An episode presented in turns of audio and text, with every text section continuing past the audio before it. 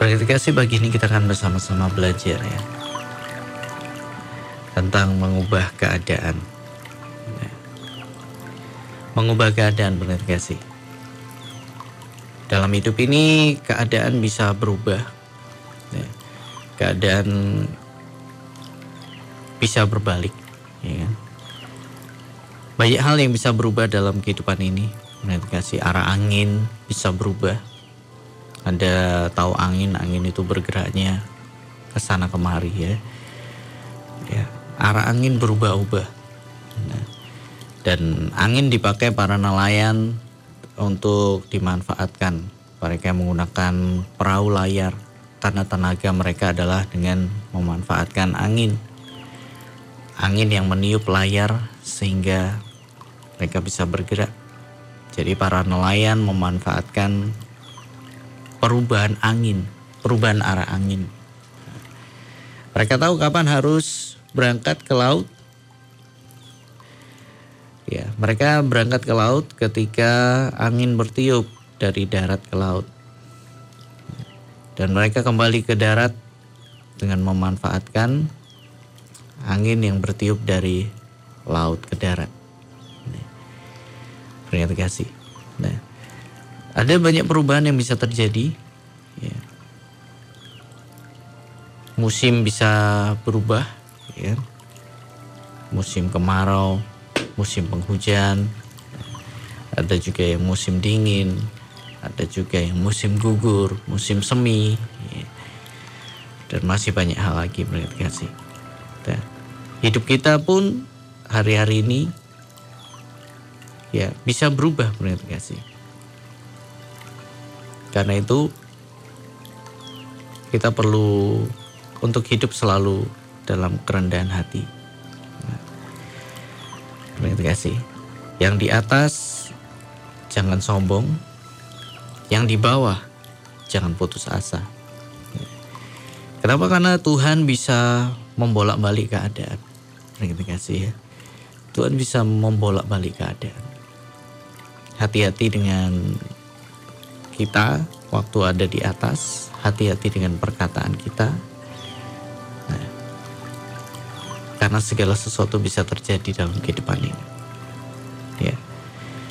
Untuk Anda yang sedang ada di bawah, yang saat ini sedang dalam pergumulan, ya, percayalah bahwa keadaan bisa berubah. Bangkitkan iman dan bangkitkan pengharapanmu di dalam Tuhan. Tidak asing dengan satu kisah tentang seorang wanita yang bernama Hana. Dari satu Samuel Anda bisa baca. Ada seorang laki-laki yang mempunyai dua istri. Yang satu Penina, yang satu Hana. Penina ini punya anak dan Hana tidak. Bahkan Penina punya banyak anak. Sedangkan Hana satu pun tidak kasih. Kenapa? Karena Tuhan telah menutup kandungannya. Nah, waktu itu keadaan Hana kasih adalah keadaan seorang yang sering kali menangis. Sedangkan Penina berada dalam posisi seperti di atas angin ya. Artinya dia punya anak dan dengan mulutnya dia sering menyakiti Hana. Ya. Dia sering menyakiti Hana. Sering membuatnya gusar. Ya. Sering membuatnya marah, sering membuatnya gusar. Ya. Sehingga Hana sering kali dibuat menangis peringati kasih. Nah, apalagi ketika mereka datang ya, karena setiap tahun mereka datang ke rumah Tuhan ya. Dan di situ Penina menyakiti hati Hana sehingga ia menangis dan tidak mau makan. Kondisi Hana waktu itu keadaannya adalah sebagai orang yang sering menangis, sering susah hati, kasih, sampai sering tidak makan karena saking susahnya hatinya. Nah, Dan terus itu terjadi dalam kehidupannya. Tetapi Tuhan melihat. Ya kan? Tuhan melihat. Nah, dan di ayat-ayat selanjutnya berganti kasih pada suatu kali Hana ini berdoa di hadapan Tuhan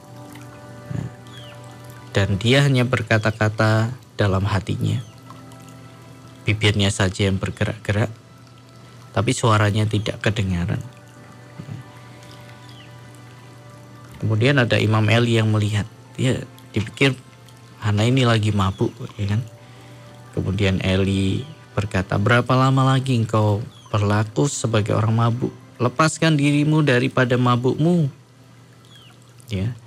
Tetapi Hana menjawab, bukan tuanku, aku seorang perempuan yang sangat bersusah hati anggur ataupun minuman yang memabukkan tidak kuminum, melainkan aku mencurahkan isi hatiku di hadapan Tuhan. Jadi saking susahnya perhati kasih. Anda kalau susah bisa berdoa dengan lantang tidak? Seringkali dalam keadaan susah hati perhati kasih kita tidak berdoa dengan lantang. Kita seakan-akan sudah tidak bisa mengeluarkan suara. Ya. Kita seakan-akan tidak bisa mengeluarkan suara. Kita seolah-olah tidak punya kekuatan untuk bersuara. Ya.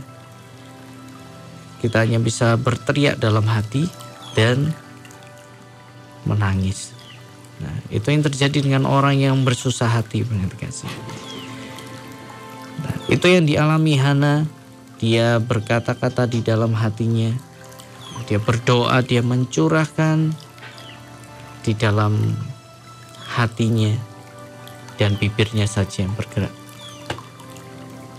Nah, dan sesuatu yang luar biasa kasih terjadi, ya kan? Imam Eli ya menubuatkan sesuatu, ya. Allah Israel akan memberikan kepadamu apa yang kau minta daripadanya. Ya. Luar biasa. Dan setelah itu ya dia mau makan dan mukanya tidak mau muram lagi. Satu hal pendengar kasih kalau kita mau keadaan berubah datang kepada pengubah keadaan. Jangan terpuruk dengan masalah kita, jangan terpuruk dengan keadaan kita, jangan terpuruk dengan apa yang sedang kita alami, tapi datang kepada Sang Pengubah keadaan. Siapakah sang pengubah keadaan? Nanti kita akan lihat. Dan saya percaya Anda bisa menebaknya. Ya. Seringkali orang datang kepada hal-hal yang lain ya. Itu untuk mengubah keadaan. Tapi kita harus datang kepada sang pengubah keadaan yang sejati. Saat dalam masalah kita cari pertolongan kepada manusia, ya kita berharap ada keadaan yang berubah ya kan yang darinya tidak tertolong menjadi tertolong kita berharap keadaan berubah ya. bahkan ada orang orang yang nekat ya datang kepada kuasa-kuasa gelap berharap keadaan berubah toko yang sepi jadi laris ya kan yang sulit jodoh dapat jodoh ya kan yang sulit naik pangkat jadi naik pangkat. Ya, kita melihat bahwa manusia sering kali rindu mengubah keadaannya. Dia terlihat dari semua itu pernah kasih. Sulit naik jabatan, coba pakai kuasa gelap. Supaya keadaan berubah. Dari jabatan rendah naik ke jabatan yang tinggi ya kan. Yang usahanya tidak laris, nah, pakai kuasa gelap untuk apa? Mengubah keadaan dari sepi jadi laris, gitu ya. Yang sulit dapat jodoh, pakai kuasa gelap supaya apa terlihat tampan atau terlihat cantik. Untuk mengubah keadaan dari jomblo ya menjadi orang yang berpasangan. Punya pasangan hidup maksudnya. Yang mau tenar. Tenar itu kan mengubah keadaan dari tidak dikenal menjadi terkenal. Seringkali juga menggunakan kuasa gelap supaya menjadi terkenal. Termasyur. Dikenal. Mengubah keadaan dari yang tidak dikenal menjadi dikenal. Nah kita lihat manusia berangkat kasih dia merindukan perubahan keadaan. Tetapi caranya harus benar kasih. Jangan sampai kita datang ke tempat yang salah untuk mengubah keadaan hidup kita.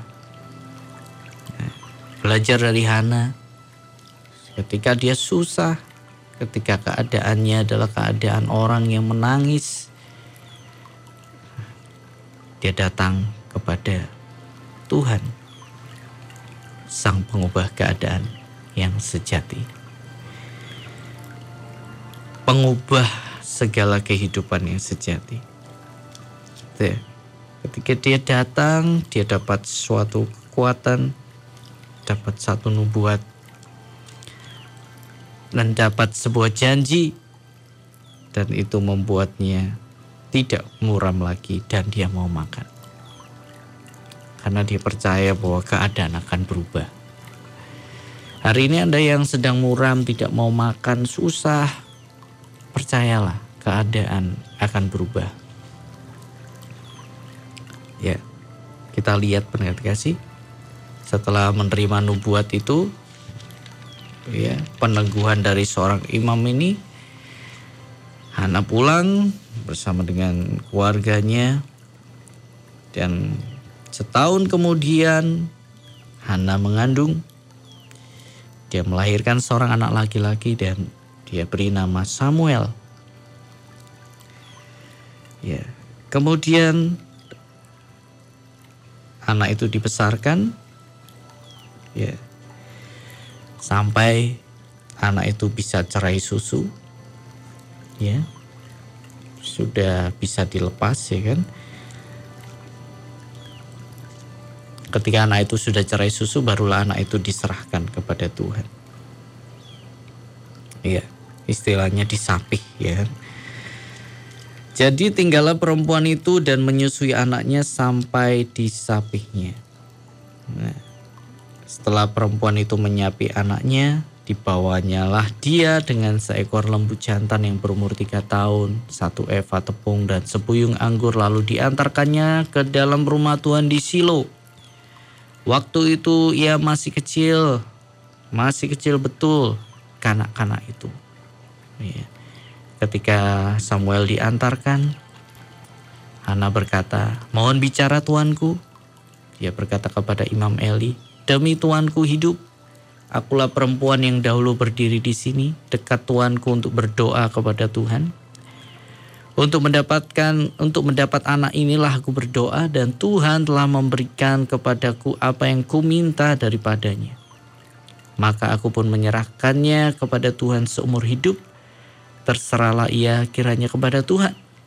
Lalu sujudlah mereka di sana menyembah kepada Tuhan. Kemudian Hana berdoa di tempat yang sama, berganti kasih ya. Hana yang dulu berdoa, ya hanya bibirnya yang komat kamit karena kesusahan yang dia curahkan di hadapan Tuhan. Di tempat yang sama dia berdoa dengan saya percaya dengan sangat luar biasa. Dia bisa membuka suaranya saya percaya karena sukacita yang daripada Tuhan. 1 Samuel pasal 2 di situ dituliskan puji-pujian Hana di dalam doanya. Lalu berdoalah Hana, hatiku bersukaria karena Tuhan, tanduk kekuatanku ditinggikan oleh Tuhan, mulutku mencemoohkan musuhku sebab aku bersuka cita karena pertolonganmu. Tidak ada yang kudus seperti Tuhan, Sebab tidak ada yang lain kecuali engkau dan tidak ada gunung batu seperti Allah kita. Janganlah kamu selalu berkata sombong. janganlah caci maki keluar dari mulutmu. Nah ini kita diingatkan, janganlah kamu selalu berkata sombong. Janganlah caci maki keluar dari mulutmu. Kenapa? Karena Tuhan bisa membolak balik keadaan. Yang di atas bisa jadi di bawah, yang di bawah bisa jadi di atas. Karena itu yang di atas jangan sombong, yang di bawah jangan putus asa. Ya. Karena Tuhan itu Allah yang maha tahu dan oleh dia perbuatan-perbuatan diuji. Busur para busur pada pahlawan telah patah. Tapi orang-orang yang terhuyung-huyung pinggangnya berikatkan kekuatan. Siapa yang kenyang dahulu sekarang menyewakan dirinya karena makanan. Tetapi orang yang lapar dahulu sekarang boleh beristirahat.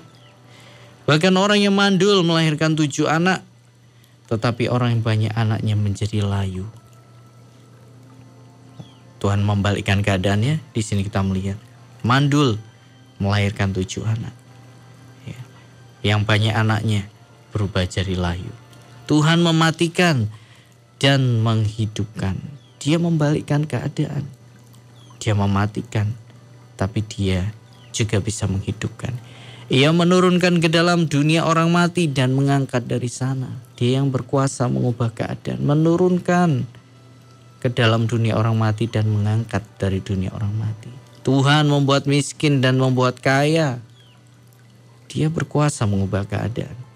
Ia merendahkan dan meninggikan juga.